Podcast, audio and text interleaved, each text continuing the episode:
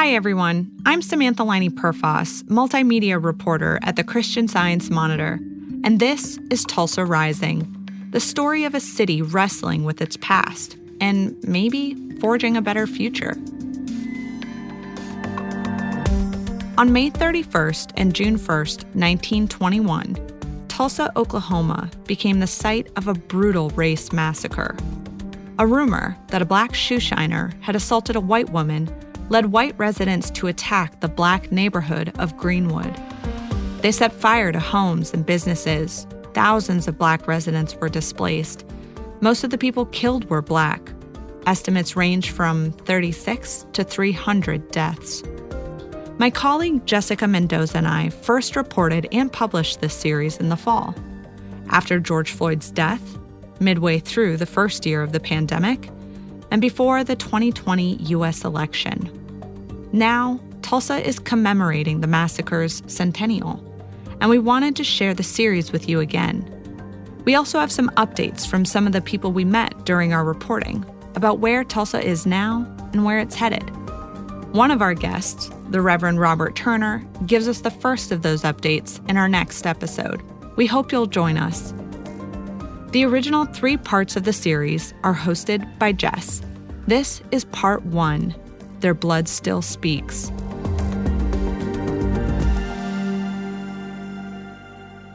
This story contains descriptions of violence, including gun violence and trauma inflicted on Black Americans. Please be advised. This is 1917 Greenwood. These are all black owned businesses lining the streets of the Greenwood District, 1917. This is Michelle Brown. She's the program coordinator at the Greenwood Cultural Center, which collects and exhibits local black history in Tulsa, Oklahoma. At the end of September, Michelle took my colleague Samantha and me on a tour of the center. It's a brick building right on Greenwood Avenue on the north side of the city. This exhibit itself is about 15 years old. These were survivors who were living during that time that were willing and able to share something that they remembered about the massacre or something that their parent shared with them. The massacre. Here in Tulsa, that means only one thing. The 24 hours or so on May 31st and June 1st, 1921, when a white mob destroyed what was then a thriving black business district in Greenwood 35 of its 40 square blocks were burned down. During our tour, Michelle took us into a room with framed pictures of survivors on the walls. Underneath each was a short first person account from the massacre. We asked Michelle if there was a person that she felt most connected to among them. Definitely Ernestine Gibbs, because she was born in 1902. She was here during the massacre. She was the first woman that I can remember really coming forward and telling her story. Michelle read what Miss Gibbs had shared. Ernestine Gibbs, a family friend came from a hotel on Greenwood where he worked and knocked on our door. He was so scared he could not sit still nor lie down. He just paced up and down the floor, talking about the mess going on downtown and on Greenwood. When daylight came, black people were moving down the train tracks like ants. We joined the fleeing people. During this fleeing frenzy, we made it to Golden Gate near 36th Street North. We had to run from there because someone warned us that whites were shooting down blacks who were fleeing along the railroad tracks. Some of them were shot by whites firing from airplanes. On June 1st, 1921, we were found by the guards and taken to the fairgrounds a white man who mother knew came and took us home. Going back to Greenwood was like entering a war zone. Everything was gone. People were moaning and weeping when they looked at where their homes and businesses once stood. I'll never forget it. No, not ever. Ernestine Gibbs died in 2003. Most of the survivors are gone now. Today, in Tulsa, bringing up the massacre calls up a lot of emotions. Some say the horrific reality needs to be brought forward. But to others, the massacre was a hundred years ago. Why, they ask, should we relive something so horrible? Why commemorate it? Can't we just move on? These are questions we're also asking as a country about slavery, about racism, about parts of our history we're not so proud to remember. They're a big part of why we have the Black Lives Matter movement, why we're seeing protests against police violence, and why there's conflict on the streets, online, and at dinner tables all across America today. And in a very real way, those questions are also what's driving some of us to see our politics the way we do, and even to vote for who we do. So, we wanted to hear from Tulsans about these big questions. We wanted to know if there's anything that we, as a nation, can learn from a city that's actually trying to answer them right now, as the 100 year commemoration of the massacre approaches. We start with what we know about what happened in 1921 you know, the origins have to do with an incident in an elevator where a young African American shoe shiner stepped on the foot, from what we can tell, of a, of a young white female elevator operator. She screamed, he ran out of the building. We don't really know what happened. This is Scott Ellsworth, native Tulsan and historian. He's been researching and writing about this since the 1980s. Starting in the late 90s, he led a commission to gather facts about what was then called the Tulsa Race Riot. This was a time of the rebirth of the Ku Klux Klan. There was very much a very militant white racism during the era. There were many of these so called race riots that happened nationwide where uh, there would be some sort of an incident and then mobs of whites would invade black communities. In Tulsa, it's never been exactly clear what happened between Dick Rowland, the shoe shiner, and Sarah Page, the elevator operator. But the next day, on May 31st, 1921, the Tulsa Tribune, the city's afternoon white daily newspaper, published this scandalous front page article about how Rowland had a, had basically stalked this young elevator operator and clearly tried to rape her. There was also an editorial in that paper that has since been destroyed, and it was it, it was titled "To Lynch a Negro Tonight." After the Tribune hits the streets, there's lynch talk within a half an hour. Dick Rowland is arrested. Angry white residents start to show up at the county courthouse where he's been detained. In Greenwood, black residents, many of them World War I veterans, decide they need to go over there too to protect Mr. Rowland. When they get there, the sheriff tells them, We won't let anything happen to him. We've got this under control. The white mob just became enraged by this. They then, those who were not armed, went and got guns from their homes, brought them back to the courthouse. Another group tried to break into the National Guard armory to get their rifles there. The mob grows.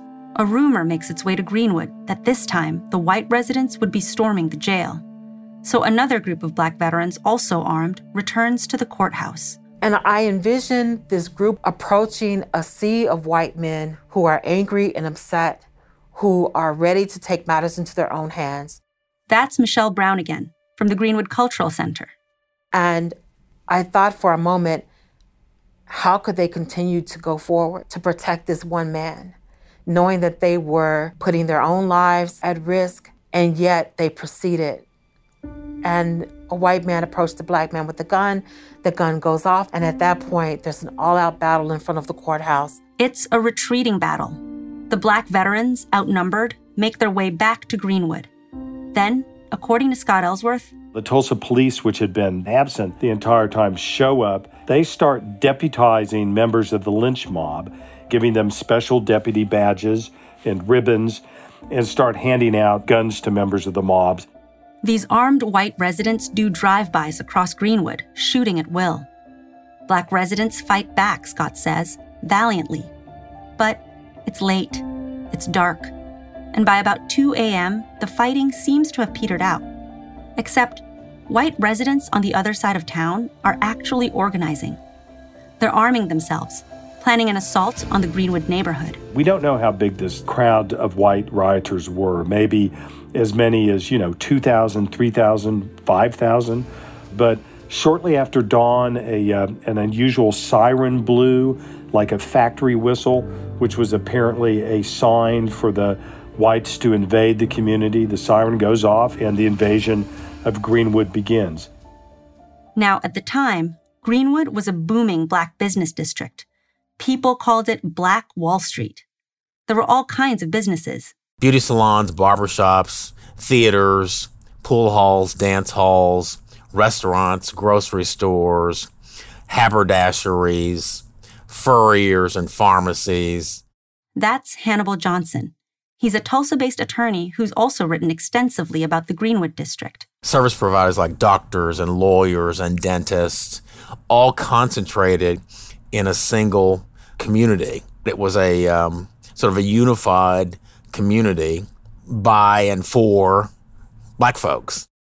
That wealth and success, achieved in the middle of an era of segregation and Jim Crow laws, made the massacre all the more devastating. Here's Scott again. Whites would break into stores and homes, loot them, and then set them on fire. African Americans who resisted were killed, others were taken away. And so by the end of the day on June 1st, when the state troops from Oklahoma City finally arrived to restore order, Greenwood's been destroyed. Uh, it's been burnt to the ground. Greenwood is gone. When we talk about the 1921 Tulsa Race Massacre today, that's usually about where the story ends. But actually, the massacre is just the beginning. The better part of the story actually is post massacre. It's the indomitable human spirit that was exhibited by the black folks in Tulsa, many of whom vowed, We shall not be moved, even after this uh, violent onslaught. That's Hannibal Johnson again. He says black Tulsans managed to rebuild pretty quickly despite the devastation. At the time of the massacre, the Greenwood District was home to about 10,000 black Americans. Many were held in internment camps for days while their homes and businesses burned. And yet, the Greenwood District would be rebuilt. And we saw the return of the grand hotels and restaurants and movie theaters and all of the things that they worked so hard to build. The black business community in Tulsa really peaked in the early to mid 1940s. There were well over 200 documented black owned and operated businesses in the community at that time. But life still was not easy for black Tulsans. Segregation persisted for decades. Through the 1960s and 70s, so called urban renewal projects ravaged the Greenwood community in a different way. The one we heard about the most was the construction of I 244, later renamed the Martin Luther King Jr. Memorial Expressway. The city built it right through the Greenwood district, splitting the neighborhood in half. And the race massacre, when it was talked about at all, was called a riot, blamed on black residents the Tulsa City Commission, the Tulsa Chamber, the Tulsa Mayor. All those folks characterized what happened in 1921 as a Negro uprising. They really painted a portrait of these uppity black folks not knowing their proper place. Black Tulsans who lost everything never saw insurance or restitution of any kind. And in the years that followed, very few residents, white or black, openly talked about the massacre the reckoning over both the event and its consequences was delayed for years. But that reckoning is starting. Buddy, get up.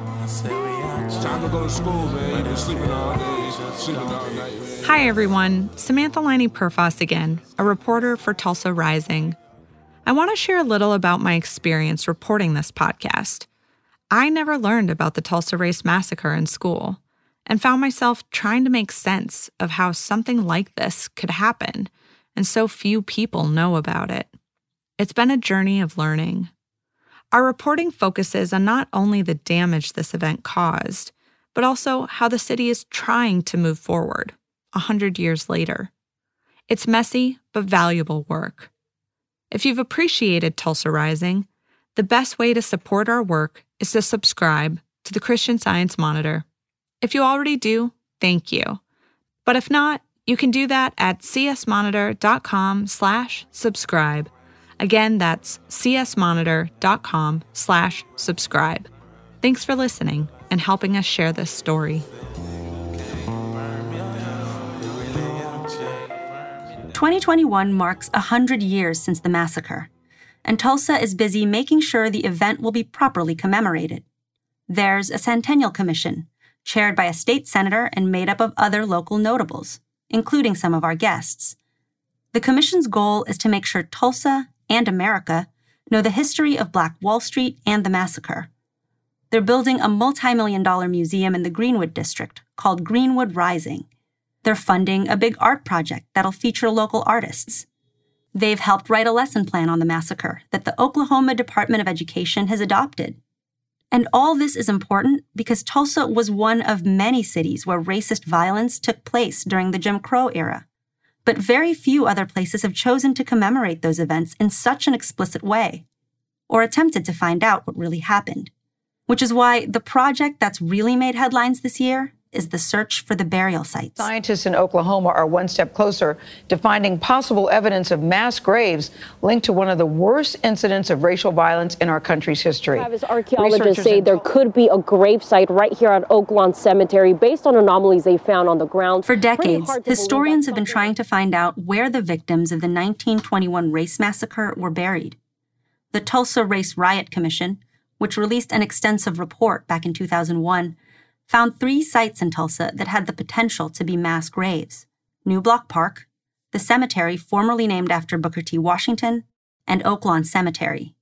The report drew from witness statements and surviving documents, and on anomalies in the ground that the research team found using radar. But after the report was published, nothing.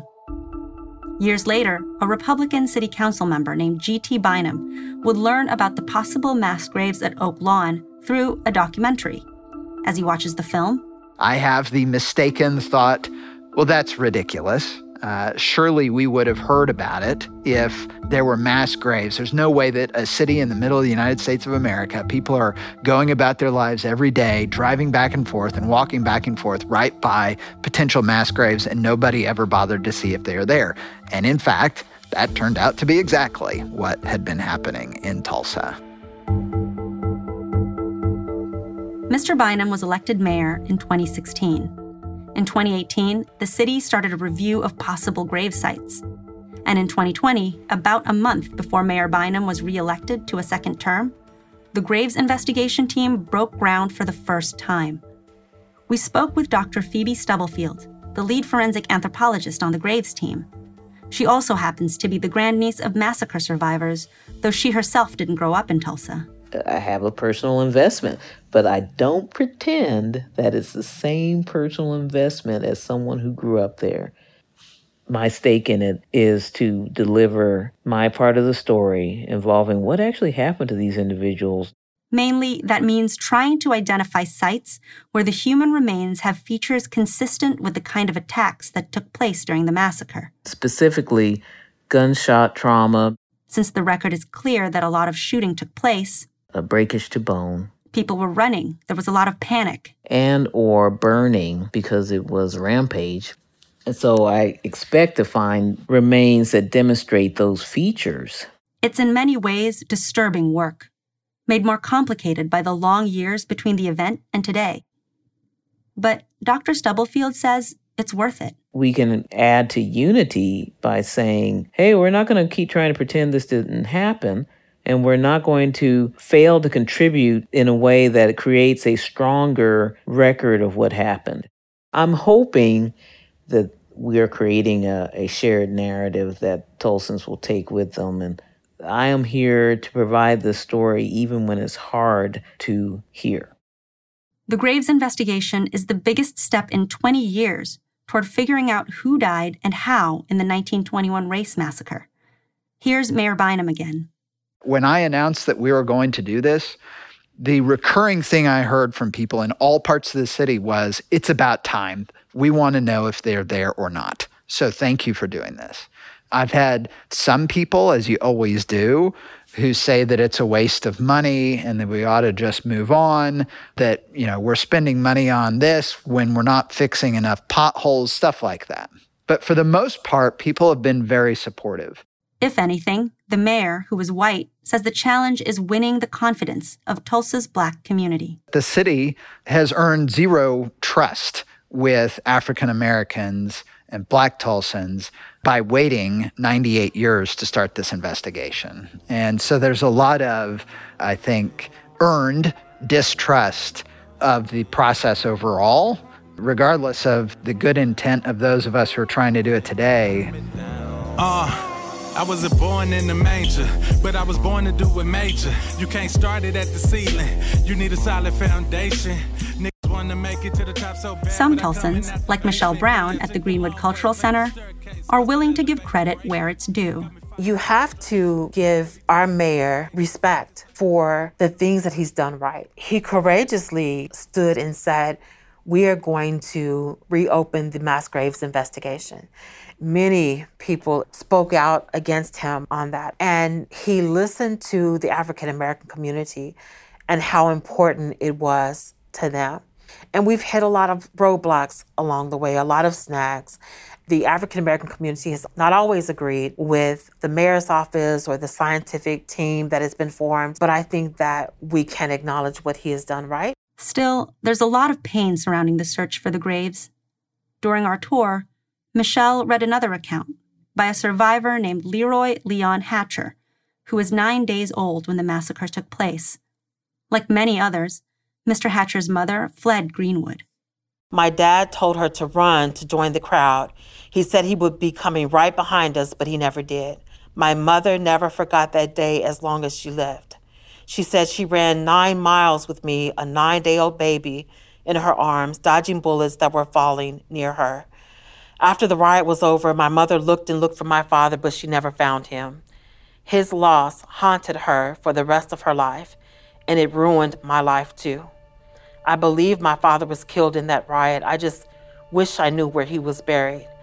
I would just like to pay my respects to him. So that's what we think about when we think about the mass grave sites and the people that are buried somewhere and not being able to pay respect to them, to them being buried in open graves with no headstones, no recognition. We just want some closure for their descendants. The investigating team's first excavation took place in July. The second dig, in a different part of Oaklawn Cemetery, started in mid October. After about four days of digging, the team reported finding at least 12 unmarked wooden coffins at the site. They haven't been connected to the massacre yet, but it's a huge find. And Michelle says, We're hoping at this point that the testimonies, the stories, the oral histories that we've heard will be proven to be true. And yet, whatever is found, I think will contribute to the healing process that has to take place in our community. The search for the gravesites has been emotionally wrenching for many Black Tulsans. But it's just one of many things that have flared up in the city over the summer related to the centennial, to a divisive election season, and to where America is on race in 2020. When George Floyd was killed by a Minneapolis officer back in May, the protests that it spurred turned up a lot for Michelle Brown. To have someone hate you and to have such a disregard for your life and your children's lives simply because of the color of your skin, when you have done absolutely everything that they have asked you to do, you followed the laws, you've obtained a job, you pay your bills, you do everything that you're asked to do, and yet they destroy your community. Michelle is talking about Greenwood at the time of the massacre. But she says, some of the images that you see from 1921, they're images of black men being marched through the streets with their hands in the air. And some of the images from 2020 are the same images of African Americans being marched through the streets with their arms in the air when they once again have tried to do everything that we thought would keep us safe. You get a job, you stay out of trouble, you follow the laws, and yet that does not guarantee that we will not be murdered if we're pulled over by a police officer. It does not guarantee that my sons can live healthy, safe, happy lives if they just follow the rules because we live in a society where our history has not meant much at all, where our rights do not matter, where our lives do not matter, where it doesn't matter what type of job you have or how law abiding you are or how respectful you are. This is something we heard a lot while we were in Tulsa. The massacre may have happened a century ago, but its legacy is very much alive in the city's black community. And so, when the debate over the Black Lives Matter mural broke out, it drew on old resentments and fueled new hostilities. A quick sketch of what happened. The night before Juneteenth, that's the historic commemoration of the end of slavery in the United States, a group of artists and other community members painted the words Black Lives Matter in bright yellow on Greenwood Avenue. On June 20th, President Trump held a campaign rally in downtown Tulsa where he talked about civil unrest across the country. I very quickly deployed the National Guard. I said, get them in. After watching for an evening or two, we stopped the violence and restored peace and order. As the president pushed forward his national agenda, the mural in Tulsa quickly became a flashpoint. City officials said they had to remove it because it didn't have the right permits to be there permanently. If they let it stay, they'd also have to let other groups put up murals wherever they wanted, including one group that asked to paint a Back the Blue mural in a similar style. Here's Mayor Bynum. The issue for us really became very much a legal one. Painting messages on streets in Tulsa is not legal, and it's not legal for anybody, for any message. And we cannot treat one message differently than others, even if we may completely agree with the message that was displayed. But for many Black Tulsans and supporters of the Black Lives Matter movement, it felt personal. I mean, we can't let the nation see us removing Black Lives Matter murals. That's Reverend Mareo Johnson, founder and director of Black Lives Matter Tulsa and pastor of Seeking the Kingdom Ministries. People see it being removed and, and they perceive it as it's trying to remove us. If there's any other place that it should be, it should be right there where the worst uh, massacre happened in the history of Tulsa.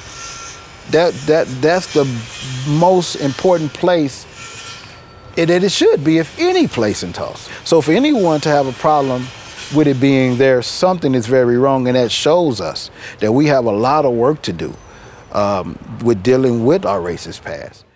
In the end, the city council voted to remove the mural. It was paved over on October 5th as part of a road resurfacing project that the mayor said was already planned. But even as the debate over the mural was taking place, there was another issue that was causing racial tensions to bubble up in Tulsa. Descendants of the 1921 race massacre are suing the city of Tulsa for damages from the massacre. On September 1st, a group of Oklahomans filed a lawsuit seeking reparations from the city of Tulsa and other local government agencies. They argue that the massacre is still affecting Black Tulsans today and that the defendants all benefited from the destruction of Greenwood. The plaintiffs are asking the court for a bunch of things, including public declarations against the city's actions during and after the massacre an injunction against any use of the massacre that would financially benefit the city, and the creation of a victims' compensation fund, though they haven't named a specific dollar amount. There are nine plaintiffs, including the oldest living survivor of the massacre, Lessie Benningfield Randle, who is 105 years old. We tried to reach out to the lead attorney for the plaintiffs, but we didn't hear back. Instead, we spoke with the Reverend Robert Turner. There is no expiration date on morality. You know, if it was wrong in 1921, it's still wrong in 2020. Reverend Turner is the pastor of the historic Vernon AME Church, a plaintiff in the lawsuit, and the only building standing today to have survived the burning of Greenwood. Reverend Turner came to Tulsa in 2017 from Alabama and has become kind of the face of the fight for reparations in Tulsa. For two years, He's been leading a small group of Tulsans on a weekly march from the church to City Hall, calling for reparations.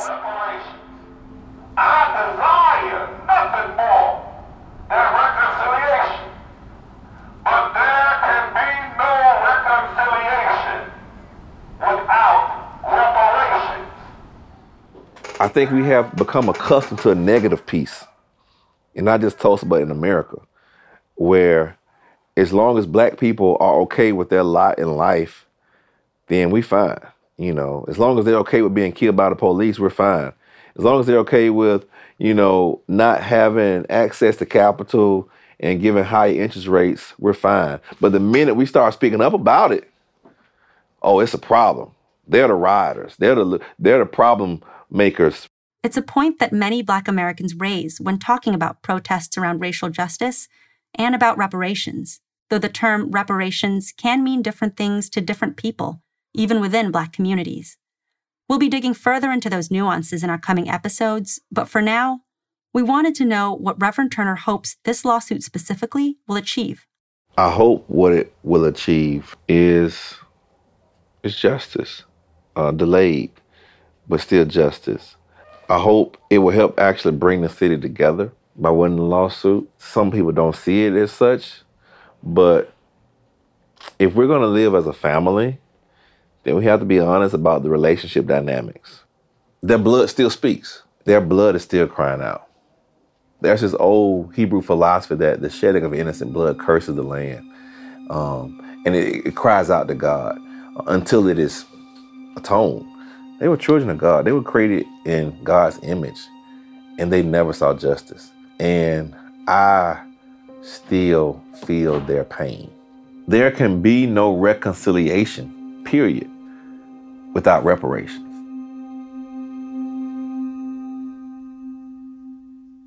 Needless to say, this has been a difficult summer for Tulsa, as it has been for the country. When we talked to Michelle Brown back at the Greenwood Cultural Center, she told us about the first time she heard the full story of the massacre. She was on the same tour that she's been giving now for nearly 25 years. She was in her 20s at the time. I went through this range of emotions. I remember as I looked at the photographs and I heard about what happened here, I didn't realize that my hands were balled into a fist and I just wanted to fight. I just was so angry. And then I felt so hurt, so sad at the number of people who had lost their lives. I felt so heartbroken for what those people went through. And then I felt just confused at how the 1921 Tulsa Race Massacre could have happened in my community where I was born and raised, and no one ever talked about it.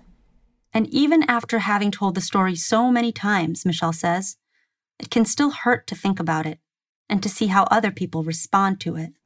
I see African Americans who come and learn about it experience it the way that I did. But I've also experienced whites who have accused us of exaggerating the history, even as they are looking at the actual photographs. They are denying that this happened, that the black community is only concerned about money, that we're thinking that we're going to get something out of this. They have rolled their eyes, been completely unattentive while I've given tours, from school groups to adults who you would think would be more sensitive to this history, people have been very disrespectful. If anything, it's gotten worse.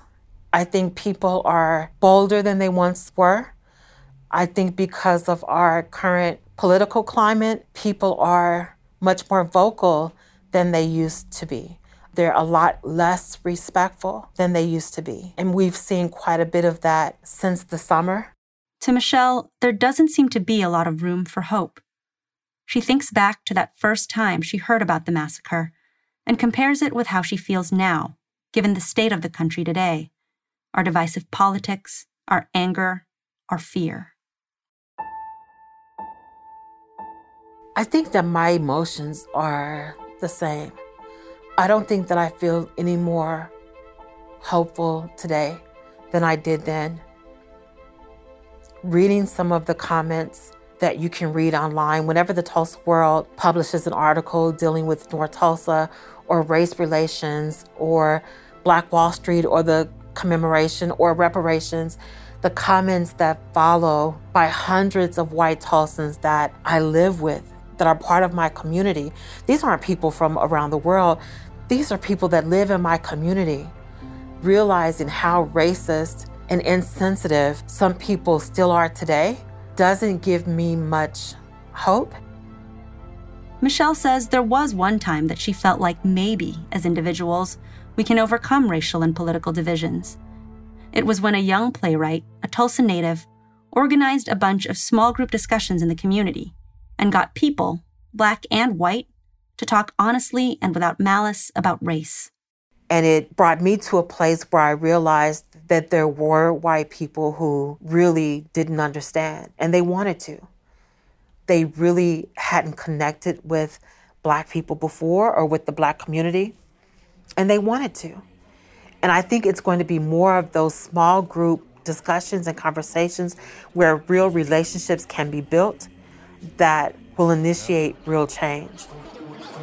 You can't go to sleep. You gotta get up. Get